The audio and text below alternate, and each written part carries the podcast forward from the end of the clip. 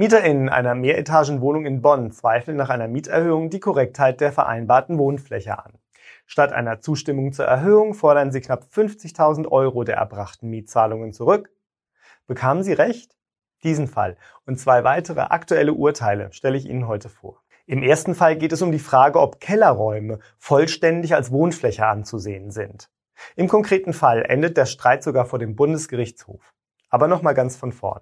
MieterInnen in Bonn flatterte eine Mieterhöhung ins Haus, die sich auf die im Mietvertrag vereinbarte Wohnfläche von ca. hundertachtzig Quadratmetern bezog. Die Mietpartei sah das nicht ein, denn die hundertachtzig Quadratmeter bezogen sich auch auf Kellerräume, die laut Regelungen der zweiten Berechnungsverordnung nicht als Wohnraum gelten dürfen. Sie forderten daher knapp fünfzigtausend Euro Rückzahlung der überzahlten Miete. Knackpunkt hierbei war aber der Mietvertrag, in dem steht, dass die Wohnung im Erd- und Unter- und Zwischengeschoss vermietet werde, deren Größe ca. hundertachtzig Quadratmeter betrage. Die Parteien hatten in Paragraph eins des Mietvertrags vereinbart, dass die Räume in allen drei Geschossen als Wohnräume vermietet worden seien. Nach der Rechtsprechung können für die Auslegung des Begriffs der Wohnfläche grundsätzlich auch bei frei finanziertem Wohnraum die für den preisgebundenen Wohnraum geltenden Bestimmungen herangezogen werden. Im konkreten Fall aber gibt es eine Festlegung darüber, welche Flächen in der Berechnung der Wohnfläche einfließen sollen. Eine solche Vereinbarung zur Beschaffenheit hat immer Vorrang. Die RichterInnen entschieden, die Mietpartei kann keine Rückzahlung verlangen. Der von ihnen beanstandete Mangel einer zu geringen Wohnfläche besteht nicht, sodass die Miete nicht gemindert werden kann. Ausgelöst wurde der Streit, als die Vermieterin die Zustimmung zur Mieterhöhung begehrte. Hierzu stellen die RichterInnen noch einmal klar, dass für die Berechnung einer Mieterhöhung stets die tatsächliche Wohnfläche maßgeblich ist und jede in einem Mietvertrag über die Wohnfläche enthaltene Angabe für das Mieterhöhungsverfahren nach Paragraph fünfhundertachtundfünfzig B G B ohne jede Bedeutung bleibe. Vermieten Sie Ihre Wohnung oder Haus und suchen dringend die richtigen MieterInnen? Schalten Sie auf ImmoScout vierundzwanzig kostenlos Ihre Anzeige und profitieren Sie von unserer großen Nachfrage. Kommen wir zum nächsten Urteil. Ein Mieterhöhungsverlangen wurde nicht ordnungsgemäß zugestellt. Kann der Vermieter Mängel beim Erhöhungsverlangen im gerichtlichen Verfahren noch beheben?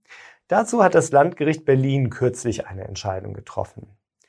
Wenn VermieterInnen die Netto-Kaltmiete für ein Objekt erhöhen möchten, müssen sie MieterInnen zuvor ein ordnungsgemäßes Mieterhöhungsverlangen zusenden. Nach Eingang des Verlangens haben MieterInnen bis zum Ablauf des zweiten Kalendermonats Zeit, zuzustimmen. Erfolgt keine Reaktion, können VermieterInnen auf Zustimmung klagen.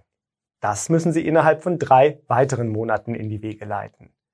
In einem kürzlich in Berlin verhandelten Gerichtsverfahren kam in erster Instanz das Amtsgericht Neukölln nach der Beweisaufnahme zu dem Ergebnis, dass das notwendige Mieterhöhungsverlangen dem beklagten Mieter nicht zugegangen war.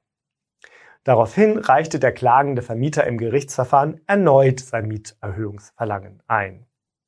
Seiner Ansicht nach war damit der Fehler bei der ursprünglichen Zustellung ausgeglichen und somit der Formmangel geheilt. Das Amtsgericht Neukölln folgte der Auffassung und verurteilte den Beklagten dazu, der Mieterhöhung zuzustimmen. Doch der Mieter ging in Berufung. Mit Erfolg. Das Landgericht Berlin hob das Urteil auf und wies die Klage ab. Begründung: Der Nichtzugang des Mieterhöhungsverlangens wurde ohne Rechtsfehler festgestellt. Zwar könne das Fehlen eines Mieterhöhungsverlangens im gerichtlichen Verfahren nachgeholt werden, dann aber müsse das Verlangen vollkommen neu sein. Ein früheres Erhöhungsverlangen dürfe nicht weiterverfolgt werden. Das nachgereichte Erhöhungsverlangen bezog sich jedoch ausdrücklich auf das vorgeblich ursprüngliche Verlangen. Im dritten Fall geht es noch einmal um die Mieterhöhung. Der B G H musste klären, ob ein Mieterhöhungsbegehren auch dann ausreichend begründet ist, wenn der Mietspiegel dem Schreiben nicht beiliegt. In Nürnberg fordert eine Vermieterin ihren Mieter auf, einer Mieterhöhung um fünfzehn Prozent zuzustimmen. Zur Begründung bezieht sich die Vermieterin auf den aktuellen Nürnberger Mietspiegel, der bei ihr eingesehen werden könne. Der Mieter verweigert seine Zustimmung zur Mieterhöhung. Also klagt die Vermieterin und scheitert sowohl vor dem Amts- als auch vor dem Landgericht. Erst der Bundesgerichtshof stellt klar, dass das Mieterhöhungsverlangen allen notwendigen Erfordernissen gerecht wird. Die Begründung muss Angaben darüber enthalten, aus denen VermieterInnen die Berechtigung der geforderten Mieterhöhung herleiten. Dabei soll der Umfang so sein, dass es MieterInnen zumindest ansatzweise möglich wird, zu prüfen, ob das Verlangen berechtigt ist. Beziehen sich VermieterInnen auf einen Mietspiegel, muss ihre Begründung auch die Angaben zur Wohnung enthalten, die nach dem Mietspiegel für die Ermittlung der ortsüblichen Vergleichsmiete relevant sind. Im konkreten Fall enthält das Mieterhöhungsverlangen alle Angaben zur Wohnung, die erforderlich sind, um anhand des Mietspiegels die ortsübliche Vergleichsmiete zu ermitteln. Somit kann der Mieter überprüfen, ob die Mieterhöhung berechtigt ist. Da der Nürnberger Mietspiegel allgemein zugänglich ist, dazu zählt auch, wenn er gegen eine kleine Schutzgebühr erworben werden kann, muss die Tabelle dem Erhöhungsverlangen nicht beigelegt werden. Damit sind wir am Ende der ImmoScout vierundzwanzig Vermieter News im November. Die ausführlichen Fälle finden Sie auch in den Beschreibungen. Wenn Ihnen unser Beitrag gefällt, schenken Sie uns einen Daumen hoch und abonnieren Sie uns. Vielen Dank für Ihr Interesse und bis zum nächsten Mal.